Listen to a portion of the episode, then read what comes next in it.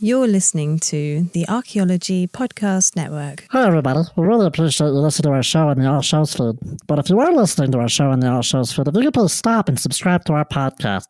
Subscribing directly to our podcast and listening to our show on our page allows us to grow and uses those metrics to get patrons, subscribers, ad advertising. So if you could just go ahead and do that, that'd be greatly appreciated. Now on to the show.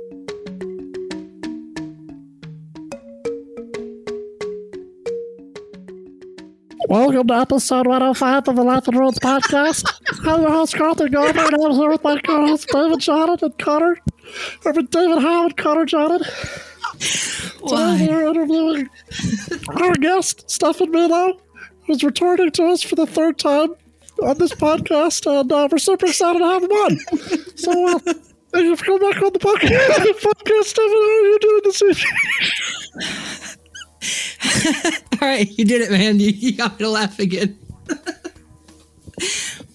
Stefan walked away. He just walked away. it's all frozen for me. I can't tell.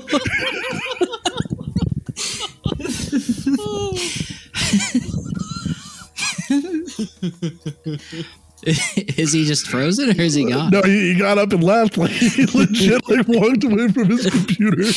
Oh. And we lost our guest. oh, oh, no, he's getting glad to be here. Thanks so much. Stefan, it's always a pleasure to have you on the show. I'm really grateful for you to be here right now because we know you're super busy and your YouTube channel's really taking off. So you're, and you're a dad. And so, uh, you know, any moment that we can get with you is always a treasure time. Yeah, thanks. Oh, that that faded really quickly. Yeah, thanks. It's uh, fifth appearance now on the podcast. he just left the room. I thought in disgust, but he came back with a with a balloon. That's the perks oh. of having a two-year-old child. There's always helium balloons just lying mm. around, left that over from various birthdays. yeah. All right. Well, welcome to episode 105 of Life Ruins Podcast. We're here with Stefan Milo, ready to talk about uh, human evolution and brain size. Isn't that right, Carlton? Yeah, man. So, uh, Stefan, you're working on a new uh, new video. Well, you're probably working on a couple videos, and you wanted to chat with us about some of the research material that you're using as it relates to human brain size. So, I guess like just to kind of kick us off and introduce us, like, uh, what are you working on? Exciting stuff. Exciting, clickbaity evolutionary stuff for sure. So, many of our Life in Ruins listeners will probably be aware that over the course of human evolution, our brain size increased a lot, like four times. But less well known is that recently, certainly since like the end of the ice age, it started going the other way. It started shrinking again. And basically, no one's sure why. No one's sure if it's affecting our whole brain or just parts of our brain it's a bit of a genuine mystery, but there are some uh, some different ideas that people have about what might have caused our brains to shrink. So my understanding was that, and this might be outdated now, but maybe the audience is familiar with this. That, like we always hear that Neanderthals had bigger brains than humans, and then like the reason why our brains are smaller is that our brains are more compressed, and the wrinkles in the, the gyri and the sulci are more connected, so they're faster. Didn't need to be as big. I don't know if that's still a thing or not, but that was my understanding. I don't know. I don't know. I don't even know the parts of the brain that you just mentioned. As uh, a yeah, video is the still wrinkles. in the wrinkles. Yes, yes, the yeah. scientific term. Yes. What's complicated about discussing differences in brain size between, say, Neanderthals and Homo sapiens is that our bodies are different sizes. And so Neanderthal brains were genuinely bigger than Homo sapien brains on average. I'm looking at a Neanderthal skull I've got here in my room. Old man of La Chapelle. He had a shout brain. Out. Shout out. We'll put his Instagram in the description. He had a brain size of 1600 cubic centimeters. And the average modern capacity, at least amongst like a European male, is like 1400 plus or minus about 100. So his brain would have been about 100 cubic centimeters bigger than the modern average. bigger than the top end of the modern average. Um, but if he'd have been a little bit stockier, you know, maybe it's not so so drastically bigger, but it still probably was a bit bigger. Yeah. So it'd be like a ratio, like relative brain size compared to body size. That's that'd be a better measure of it. Kind of. Yeah, exactly. Yeah, that's uh, there's you know some magic formula between body size and brain size. Obviously, an elephant's brain is way bigger than us, but they don't have microwaves, so we're winning. so we're definitely winning the evolutionary arms race. But yeah, so it's a bit of a mystery. No one's really sure why. No one's even sure if this affects the whole world. That's another debate about it. It does seem to be extremely widely reported. Like, certainly European brains have gotten smaller. That's a definite. Chinese people, South African people, Australians. So it does seem to be like this huge geographic span, but whether it's truly global is uh, is also up for debate. to bring it back a little bit farther, so we think there's obviously a brain in- size increase from like was it like ostropith ostropil Australopithecines, Connor. that word on, and there are like hypotheses about about why and how that happened. Could you guys like give us a, like a, a brief summary of of that so we can kind of compare and contrast and see how like these the other factors that are involved in kind of brain size Well, there seems to be this inverse size. Like the larger the brain, the smaller the gut. So, like ancestral hominids, like the Australopithecines, early Homo, have smaller brains, but they have larger guts because a lot of that is believed to have to do with at some point we start using fire to cook our food, which like pre-digests it so we don't need to spend as much energy on digesting and therefore we can feel larger brains so there's that whole aspect and like that even is still like highly de- debated topic within paleoanthropology is when are we starting with fire and like what's the causality for us getting larger brains? But there seems to be like as guts get smaller brains get bigger. So that's where the energy is coming from right? So if you imagine a human body like a cpu it only has 100% at any one point and you have to divvy up what programs are using most of the gpu so looking at humans when you spend less energy on the gut you can spend more on like your processor or something you know equivalent to whatever the brain is right so that's that's kind of the idea and the So the fire is doing the gi- digesting for pre-digesting yeah Yeah. Um, okay. so you know like other carnivores right like they like lions will gorge you know they'll eat one big meal and like relax for two days and then another one because like after they eat all that meat they just like lay around and they have to digest. Whereas like the ability to cook food pre-process it for us so we don't have to spend nearly as long digesting. So I mean as, as stefan mentioned we see that upward trend of cranial capacity cc's and neanderthals end up having the largest cranial capacity but you know neanderthals end up becoming subsumed into the greater homo sapiens sapien population. And uh, we kind of i think it goes for what Neanderthal cranial capacity is about 650 cc's, and Homo sapiens is about 600 cc's, if I'm correct. S- I uh, Cubic not centimeters? know off the top of my head, but- 1600 yeah yeah 1600 not Yeah. 600 600 would be like early homo Yeah, yeah, yeah. Homo Sorry, I missed. A, I missed a. I missed a. My tens, one of my tens places. So yeah, so there's cranial capacity, and then there's also um, cubic centimeters. Both are cc's. So you sent us two articles to help maybe explain this or a new trend that we're seeing, Stefan, um, that you had mentioned. First one is the hypotheses for the evolution of reduced reactive aggression in the context of human self-domestication by Dr. Richard Wrangham from the Department of Human Evolutionary Biology at Harvard. Oh, he's um chimpanzee guy. He did Wrangham et al. about the chimpanzee aggression. That's part of my thesis. Oh, sweet. Um, And then we have when and like why did human brains decrease in size? A new change point analysis and insights from brain evolution in ants by DeSilva et al. 2021. So, how did you get on this topic, Stefan? I was just just perusing the internet as I do, looking for interesting topics that would make great evolution themed YouTube videos, prehistoric themed YouTube videos. And it's just sometimes you just hear an idea and it immediately just starts, you know, a chain reaction in your brain. It's just, I don't think people who are even f- pretty familiar with human evolution are aware that our brains have decreased in size. That is really not what we anticipate the trajectory of our evolution to be, especially because since this decline has occurred, we've absolutely hit our stride in terms of like technological developments, scientific developments, cultural developments. There's no sign that we're declining in intelligence, and yet our brains are decreasing.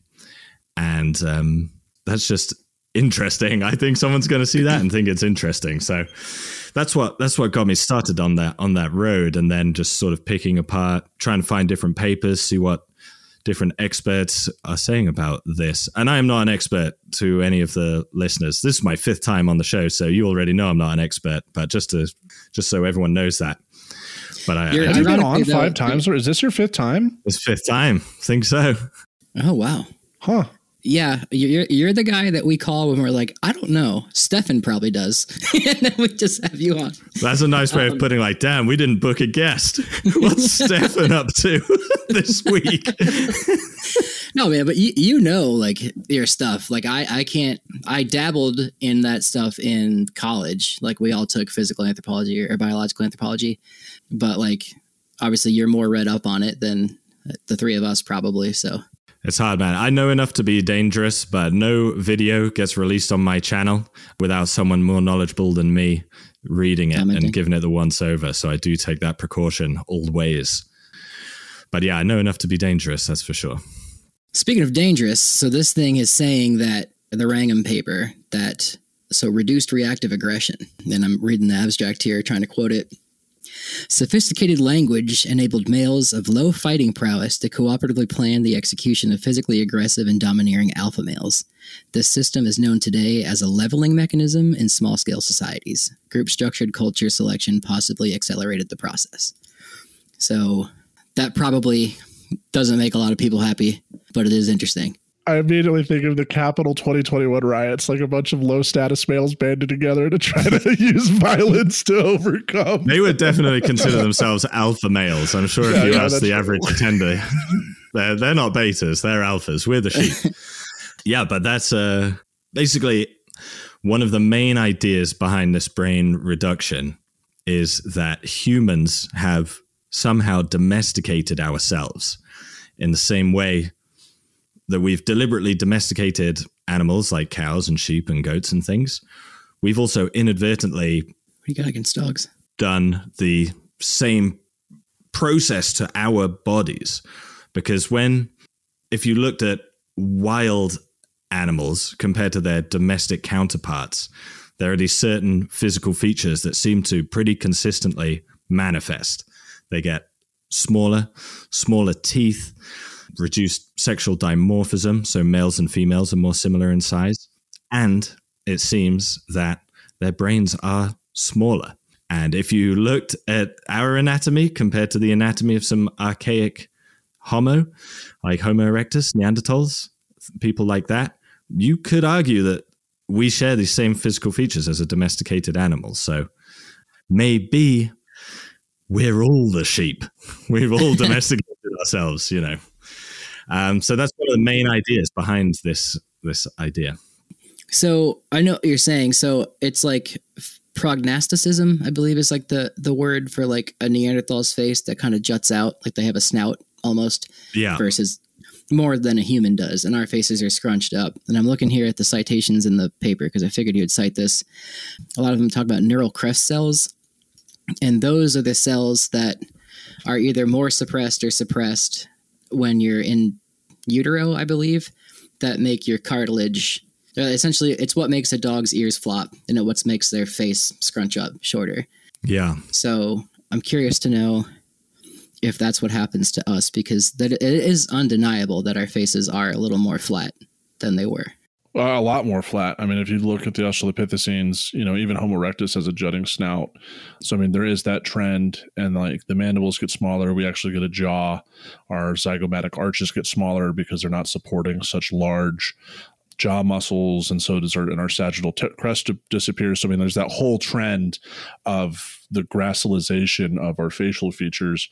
But one of the last things that hasn't really shrunk as rapidly as some of our other facial features is our wisdom teeth and molars, which is why people have to get wisdom teeth removed because there's still kind of this holdout uh, ancestral feature because teeth take a little bit longer to I guess like basically shrink as opposed to the mandibles. So that's why we have to get wisdom teeth taken out is just kind of this vestigial trait from when we did need large teeth and large um, jaw muscles to crack open much more dense eating material. Yeah, the idea behind, like you mentioned, the neural crest cells, I think, David, the idea behind that mm. is that those cells do affect the amount of adrenaline in our systems.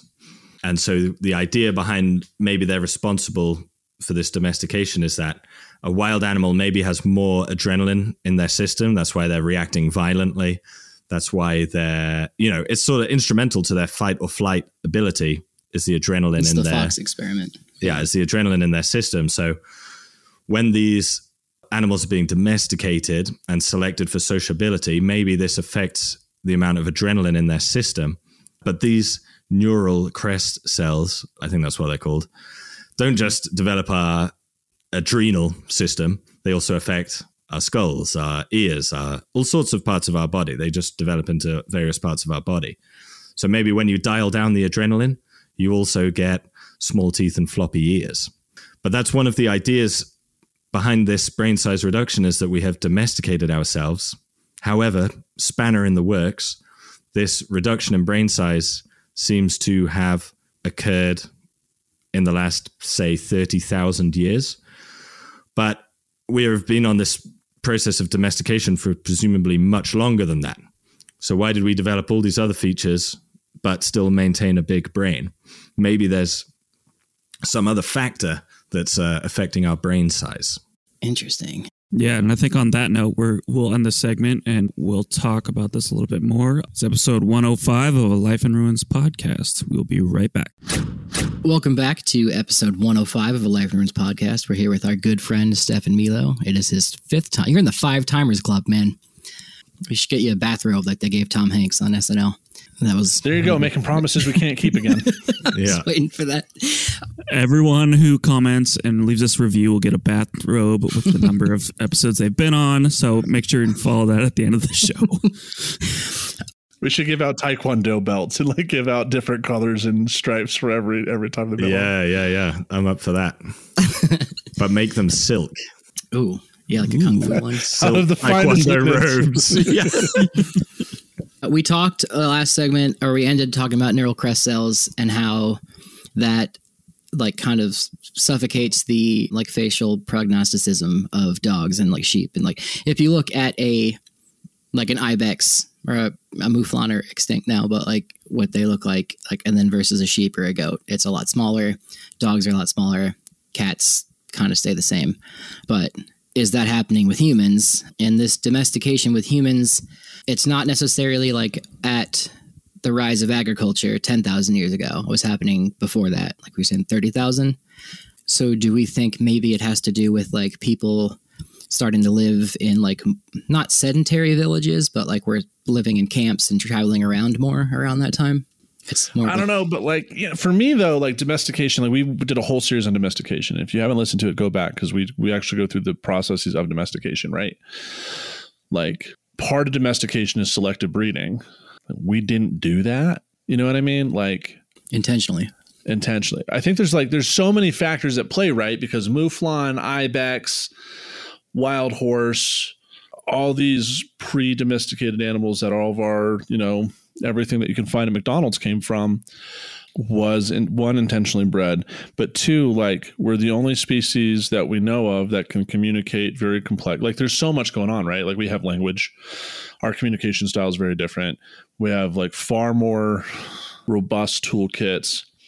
You know what I mean? So I think like you can't just compare humans as a society at a population level to like other species at a population level because like we have so many factors going into it. Mhm. That's one of the criticisms or problems with the human self domestication is that without a farmer guiding our s- sexual choices, how did it happen? Why why would it be advantageous to select against aggression in the context of human society? Yeah, and there's just so much gene flow, like, and especially with globalization, we have access to, uh, you know, reproductive partners that we otherwise wouldn't have, right? So I mean, like, we've had so much, like, there's not selective breeding, right? Like, you have pug breeders, golden retriever breeders. You know, Hitler tried it, and you know, his program got shut down after six years. What can you do?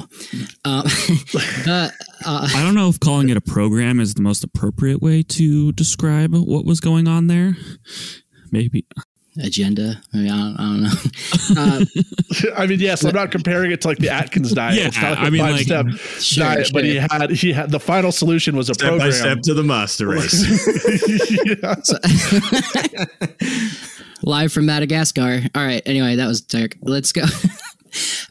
so, in my TikTok videos where I was talking about like Neanderthals, because people kept asking me questions, uh, and those comments were like, "That was a cesspool of racism in there." Um, the interesting thing that I always find in like talking to other people about this stuff, and I think you and I had this conversation via text one time. When you're meeting with Neanderthals, like humans meet with Neanderthals, I personally think it'd be a little more peaceful than it would have been violent because like you need to know like you're going to communicate, you're going to trade, you're going to have sex with them. Sex could also be violent and that's part of it.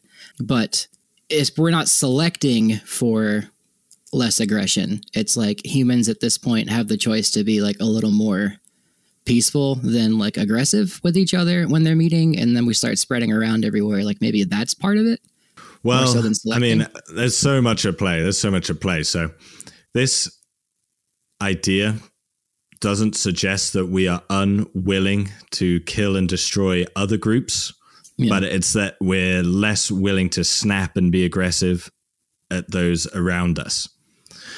That's where that the reactive aggression part of the title of that paper came in. Obviously, we're still extremely capable of terrible acts of violence. Hmm generally though they seem to be directed at people we consider a different group rather than those immediately around us. But yeah i mean you know if the idea is that we have been on this domestication process and neanderthals were on it to a lesser extent then maybe it's hard to explain our interbreeding with them because when we met you know we were similar enough that we bred and the offspring of that interaction were successful enough in their communities that their genes were passed on because we still have that Neanderthal DNA within us to this day, or Denisovan DNA if you're from Asia, Australia, the Americas as well. So that you know might be hard to explain if if we were so vastly different to other archaic humans. Again, you know why why would it be a disadvantage for us to be aggressive?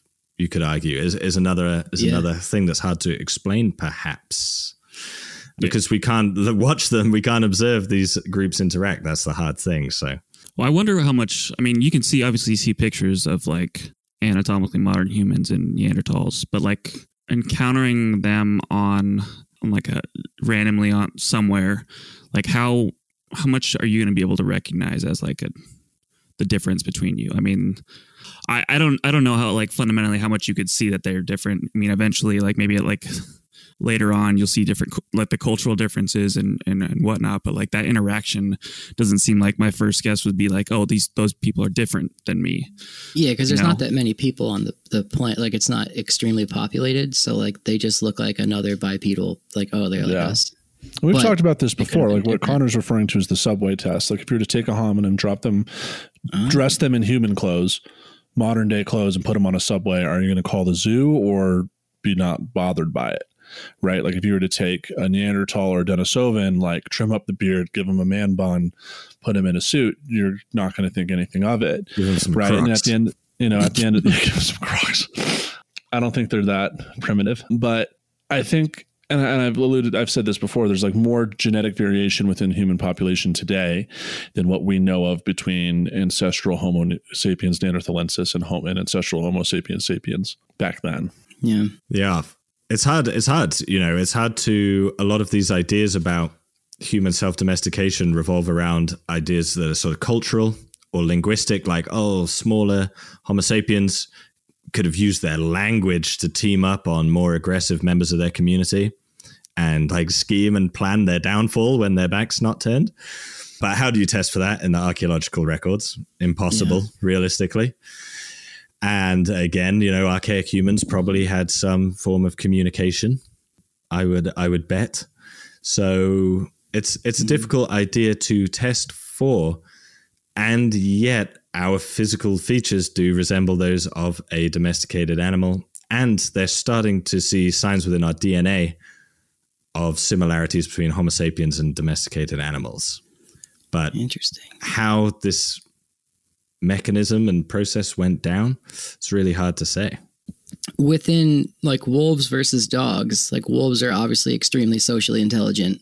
That's like how we got them to be dogs. But the difference between wolf intelligence and dog intelligence is like staunch. And dog intelligence with their shrunken heads and shrunken brains are more socially intelligent with humans, whereas wolves don't really interact with humans the same way. Um, but they're very socially intelligent with each other. So it definitely changes the communication in the brain, but we've selected for dogs to be more like us. In the beginning, it was probably a little more natural. But along those lines, then applying it to humans, like I guess we kind of like you just said, are selecting for people who are good at diffusing intrapersonal violence. I don't know. I think that's you could say that's the act of the the farmer or the person in the background is that the domestication of animals is more pronounced because there is that hmm. greater person behind making these decisions. Like what does self domestication really look like without someone else making these big selective things is the question. You know, like we there's that director versus like non-director thing that I think you were kind of highlighting there. Yeah, I mean, it could be connected to group survival. Obviously, in you know hundreds of thousands of years ago, it's really like group survival that is probably going to be beneficial in passing on your genes rather than any individual efforts on your part, perhaps. So, if there was hypothetically this group that cooperated better, worked together better, they might have a survival advantage against more aggressive, perhaps, Homo sapiens who are terrible at working together. And even though you know they're an absolute tank, you know I got a whole crew with me who can take you on. You know that's some of the ideas, but again, how do you test for that? It's so hard, and there are so many factors at play, like increasing sophistication of tools and uh, all sorts of things that that could have also affected this. Wrangham, who also wrote this paper, wrote one. I forget what it's called, but it's like a controversial paper, and it's on chimpanzee aggression and whether or not humans are innately violent or not. And like if you just watch chimpanzees in a documentary, they're extremely violent and they rip monkeys' heads off and eat them and they rip each other apart.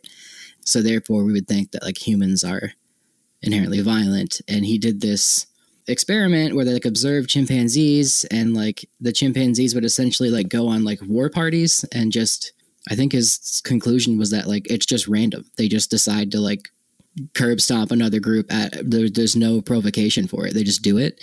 But the criticism to that study is that like we're encroached upon their territory now. Chimpanzees behave differently than they did um, because now that it's environmental pressures and they're a little more. So it's just like you could say it's completely uh, human messed up now or not. But it was an interesting study. You guys should check it out. I'll try to remember the name of it. Yeah, I read it for theory. I mean, imagine Connor, you did too, for bio theory, But I mean, like as you said, it's controversial, and there's been a bunch of articles because, like, also part of that, he stipulated that more aggressive chimpanzees have access to greater mates, and the follow-up studies have showed that like female Yeah. chimpanzees have like far more agency than most people thought. Like, they have a number of different mechanisms to make males think they have a chance, or like eh, the uh, the one I'm thinking of is tyranny of the testes is the article that actually goes into like actually female chimpanzees That's the best a title for any num- yes. ever. they have a number number of different mechanisms to like make sure that they actually have the choice in who they're breeding with, and so oftentimes they will trick like those most dominant violent males into thinking they had um, a breeding session when in fact they used uh, various apparatus to keep the semen from doing any any any of their work. Wow, that's crazy. Highly recommend. It was one of the most fascinating articles I ever read. so Um, pulling it up right here. It's Wrangham et al. 2006. I just can't remember the name of it. I mean, and, and we've kind of we've talked about this several times now. Like, there's so many more factors when it comes to humans, other than just and like how are we measuring violence, right? Like, you know what determines it. You know I, it could be argued maybe it was like religion that domesticated folks. You can look at how after christianization scandinavian populations didn't go raiding as much. Like there's a number of different i think case studies we can look at to show like different cultural app- apparati can um, change your behavior right? For sure. Well, let's let's get on to let's ignore human domestication then, and let's get on to some of these other factors like Second the world's greatest time period, the Neolithic. so one of the other ideas behind this uh, brain reduction, for those that don't know who haven't listened to my other four appearances, that's because these guys hate on the Neolithic, and I love that time period. But but anyway, i'm on your team that's true. Like- that's true. Like, i'm on your side of this Boo. Boo. I'm Mesolithic now. Mostly because every Mesolithic. time I What's ask that? To paint Mesolithic. That's not even a proper That's time a cop period. out. Yeah, that's a cop out. Come on. Choose one or the other. our tools are more complex at that point. But anyway, anyway. Yeah, so one idea for our brain size reduction is that our bodies also seem to have gotten smaller since probably the Neolithic, and there are various reasons that might have explained that, but probably just you know nutritional stress, uh, which is the posh academic term for starvation and like no food. But people might have been under nutritional stress, and our body sizes seem to have gotten smaller. And there are various estimates flying around, but at least the one in the papers I read is that we have lost five kilograms of body mass in the last 10,000 years, which would naturally decrease our brain size too, because a smaller body doesn't need as big a brain. However, the criticism to that idea is that our brains have shrunk much more than would be predicted from a five kilogram body size reduction. That would presumably result in like a 20 to 25 cubic centimeter reduction in brain size.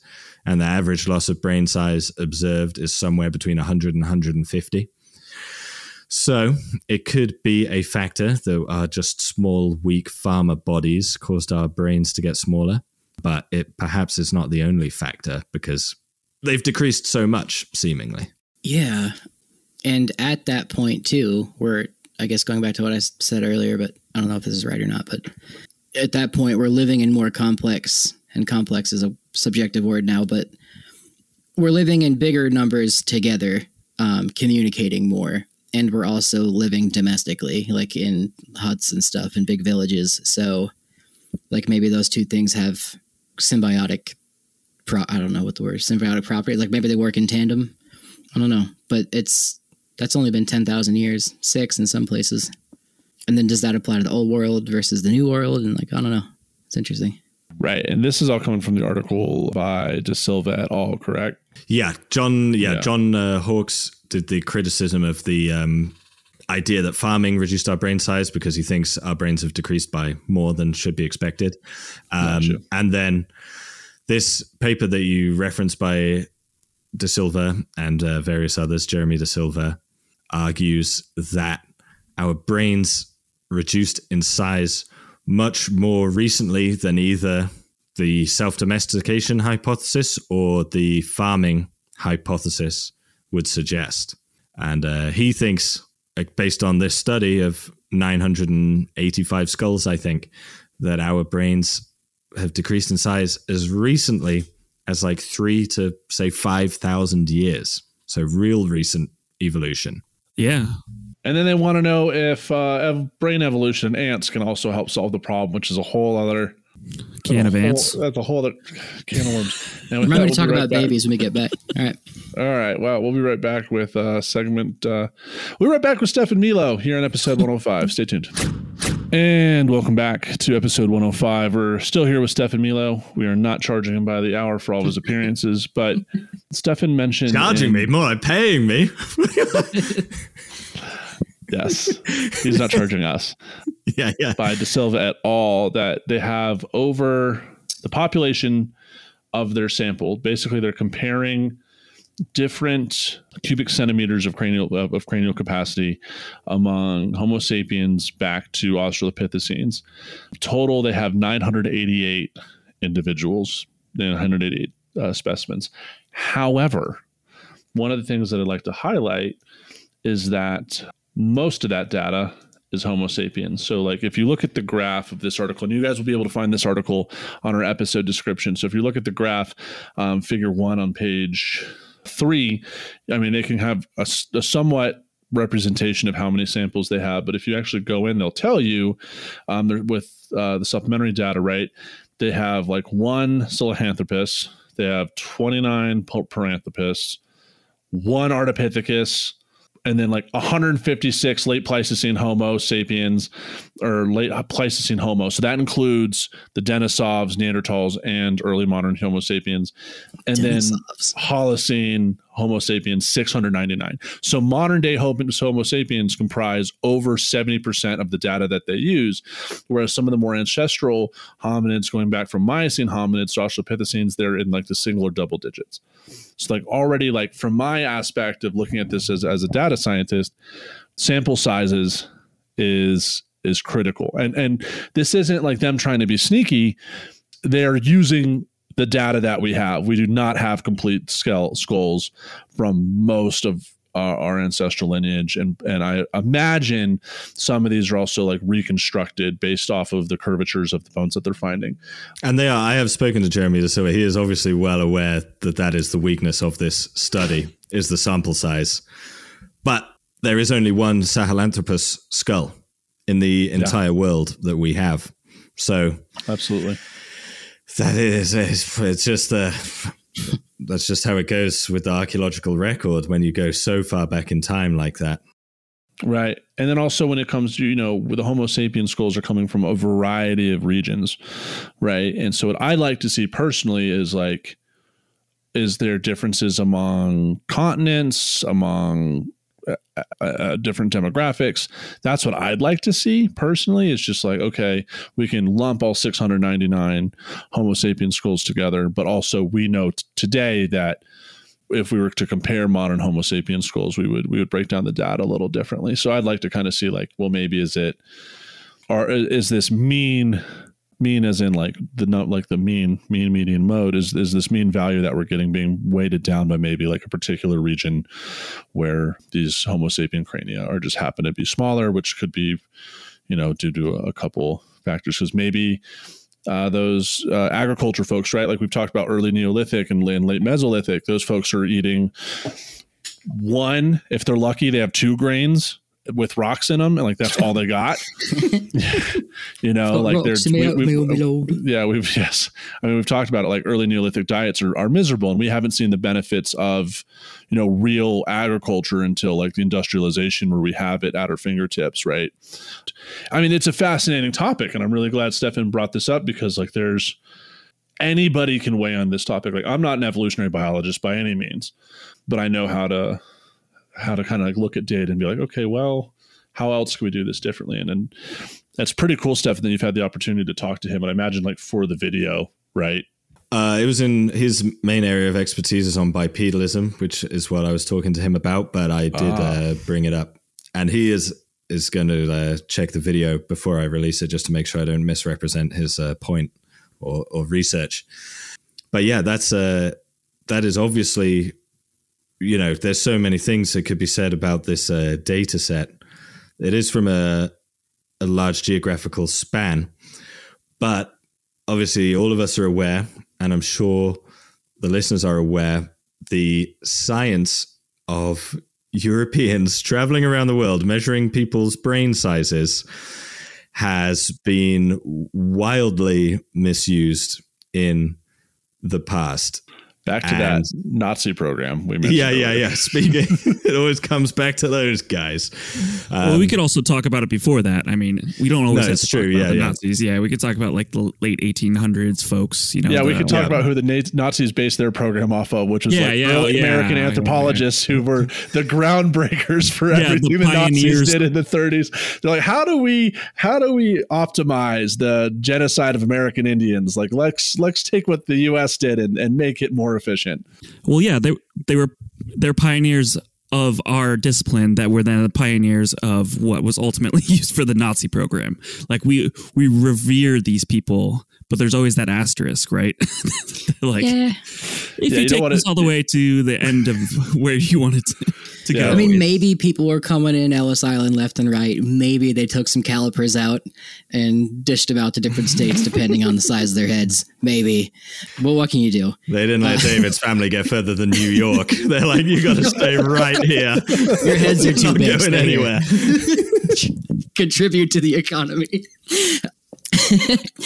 Speaking of, But oh, in yeah. in terms of like biases, so obviously there was that bias that people had that people just went around measuring skulls just to prove that Europeans were the best, or they thought they were the best. I should Western clarify. Europeans. There's an asterisk. Yeah, yeah, it yeah, all Western Europe- Europeans.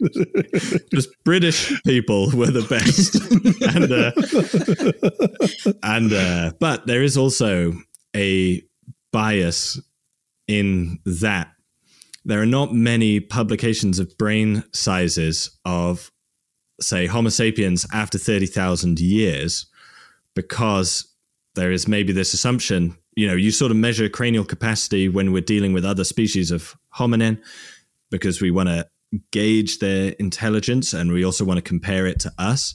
But then once Homo sapiens are the only species in town and we're on every continent, I think honestly, this tendency to measure our cranial capacity isn't there.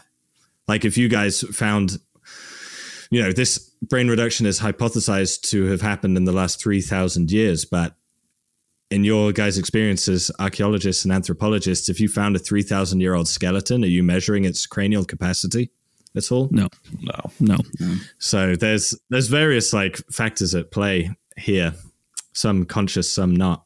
Yeah, I think even like 50 years ago, like would you me- measure someone of uh, a minority ethnicity 50 years ago, measure their skull for for brain size? Is that even considered ethical? I think maybe we could get wi- rid of it. We could get we could measure it today with maybe that was just science class back then. Yeah, that was like, oh, the Indians died. Let's just big up, dig up this Indian burial and let's start measuring stuff. That was, yeah, NAGPRA hasn't been passed for very long, Connor. People were doing that in the 80s. Absolutely. Yeah, but I'm just saying today, Sure, like sure. well, that's that's that's the point of this is that you can't you can't go have these conversations today because we're not allowed to like Stefan's bringing up that we can't we can't measure those things without being like, eh, this feels a little weird, Yeah. you know? We have, we have now cultural taboos in archaeology revolving like cranial metrics now. Like, Exactly. we need Yeah. a couple more generations to die before we feel comfortable. We need some bridges to get rebuilt before we can even have those conversations again. Absolutely. Yeah, well, it's a and it's a fair it's a fair criticism. Like, there's all the stuff that's been levied against it is fair and justified, but at the same point, we need to be able to have that conversation in the future. That's all I'm saying. Before we get into the last segment, I was thinking about like birth because last time I brought up that I was going to be a father, but that was a joke. So if humans' heads are getting smaller as like we go on, and we thought it would be not that, like our heads are so big, and like until what like 1980, like people died in childbirth left and right. So like maybe it has something to do with that. Like your brains just had to be smaller, or else like you just didn't survive. Well, and if our heads are getting smaller, then how come the Greys' heads are so big? Does that mean that they're violent still and they're not as domesticated? The whose heads? The Greys from Who are the Roswell. Greys? I don't know what you're talking Like- about. It's an The- alien joke, Stefan. Like, Oh, the gray. Oh, the gray alien. Sorry. Yeah, yeah, yeah, yeah. yeah. Connor's shaking his I, head. I thought it was like a Skyrim joke or something. It's like the the storm cloaks or. I Have don't you ever know. seen? Like, have you ever seen Paul or like how aliens have massive heads? They're all being delivered by C-section once you get to that level of technology, for sure. No, but you're right, David. There is this like push pull factor with like the evolution of our brain size. Like on the one hand, you want the biggest brain possible to, you know, just have more room for memories and intelligence and all these things. But, you know, the You don't The want to dislocate your pelvis. is, yeah, is that you're going to kill your mum if your brain is too big. So there may be fundamentally some survival advantage in having the smallest possible brain that can still function perfectly well in human society, just because of that easier childbirth. that just might be fundamentally advantageous. And maybe like and this is once again i have no background on this the advent of the printing press and writing and like documentation where we don't maybe there's a part of our brain for memory that isn't being needs as much energy because we now we have like a dropbox in the form of literature the web that we don't need to put as much and I have no idea how the brain works. Like I, I'm completely, totally off on this, right? But maybe like our processing power, right? Going back to that analogy, isn't required to remember stuff as well because we have these other extra biological mechanisms to help our brains function without our brain having to put in the effort. Yeah. That's what DeSilva and his crew hypothesize is that if their study is correctly identifying the point in time where our brains started reducing, say three to 5,000 years ago, you know, what has developed since then? For sure, like large scale urbanism, writing, and things like that, things that have allowed us to externalize information. And when you factor in what we said at the start about how expensive our brains are to maintain, they're so expensive that we literally had to shrink our guts to allow them to develop. Then maybe if we're writing stuff down and we don't need to remember it, there's some advantage in uh, in having a smaller brain. Shit. I would love to see the effect of the internet, you know, factored into this too, which is like all these like writing, bookkeeping, etc. to like such a crazy degree where it's all in one place where we're all like a, a second away from finding an answer. Like I wonder, you know, in the longer studies we have, how the internet affects that. Because I assume it's the same with, you know, language and all those sort of things. I bet you could see like different things changing like that.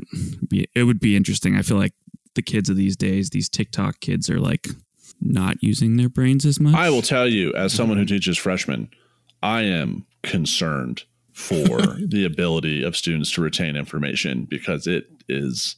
I can't tell if it's I'm becoming an old curmudgeon, maybe a They little got a bit lot on of their plates. Yeah, well, I, I, I'm I'm concerned as an Yes, how- instructor. that is the implication of this study, though, is that if writing externalized information and so we shrank our brains, then our ability to externalize information has increased infinitely in the last 20 hmm. years, you know.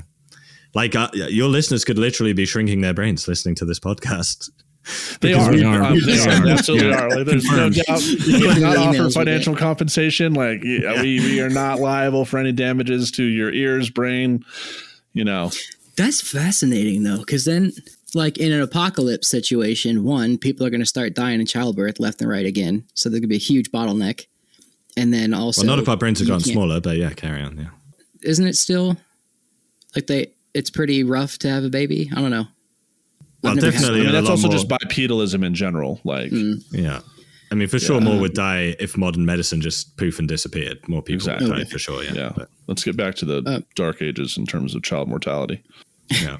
But w- with that, in addition to like not being able to externalize and share information well, and you're going back into like little bands of people, like yeah, population would just like that's interesting because I don't know. I could go on a whole tangent on that, but yeah, it Well, it's like it's like you have an external hard drive that you loaded all your files onto, and you In the keep it all there. Yeah, yeah, you keep it in the cloud. You keep it somewhere else where you're like, I, I need to access this at some point, and then you cut off that connection to that, and then you're Yeah, stuck. internet's with just like yeah, just Yeah. with your base files. You're like, I can drink water. I can maybe eat food.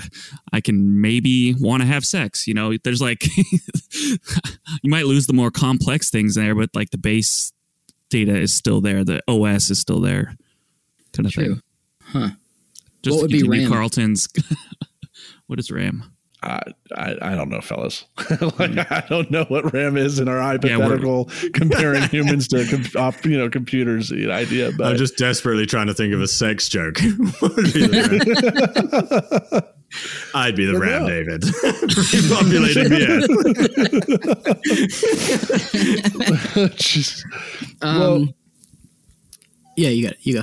I guess like you know this this was a lot of fun stuff, and like thank you for pushing us to talk about a topic that pushed us outside our wheelhouse. Like, I really enjoyed this conversation. It's always a pleasure having you on the show. Maybe one day we'll be able to compensate you for your time, but it is not this day.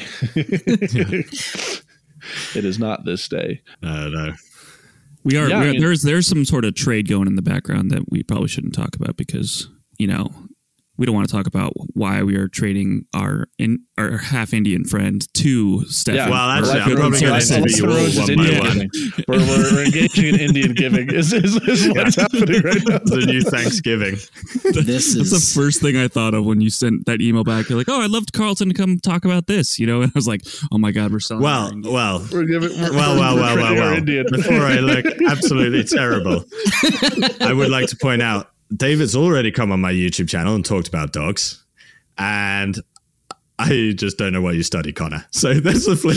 I don't, I don't, I don't study enough to to, make a video. about Of, no, no, I don't make, I don't study enough and stuff that is important enough to make a video about. So Yeah. it was just a really bad joke. So yeah. sorry. Do you have any uh fi- any final thoughts or things you want to say, Stefan, about these these papers? It's been fascinating. Yeah. Uh, guess just it'll- you know, it'll be bear in mind that I've been researching this topic a lot for the uh, video, upcoming video, but I could have got some things uh, wrong.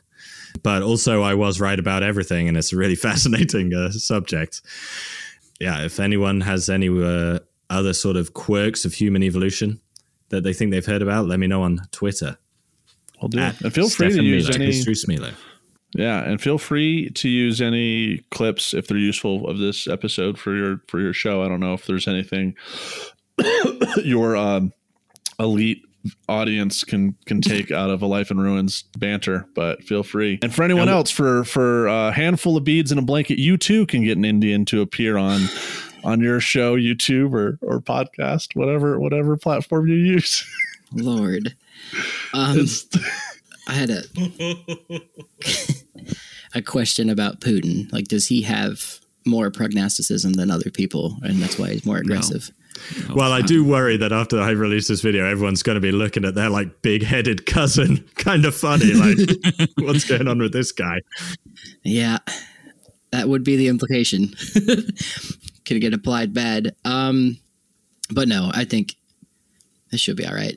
Awesome. So where where can our people uh, our our people who are already following you? Where can they find you on your, your YouTubes, your your Twitters? Just Your go all- to best place things. is youtube.com forward slash Stefan Milo. S T E F A N M I L O. Don't skip the ads. And uh, yeah. He needs that revenue, guys. well, That's Stefan, it. it's always a pleasure having you on the show, man. Um, we really appreciate your time. You guys can find uh, Stefan on YouTube, as you just said, Stefan Milo. Really great content. I use it to teach my students when I don't feel like teaching. so right. keep up the good work, Stefan. and uh, with that, we are out.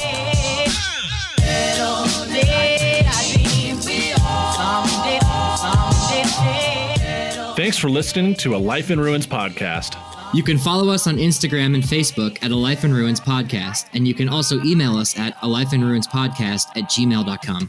And remember, make sure to bring your archaeologists in from the cold and feed them beer. And everybody, it is that time once again. You've made it through the closer of our show, and it is time for Connor's joke. Connor, what do you have for us today? I just put my child down to bed and I'm ready to give you a dad joke. So, I learned recently that dogs keep track of the amount of times you step on their tails. Uh, it's your Yelp score. Boo. With All that, right. we are really out. Thank you, everybody.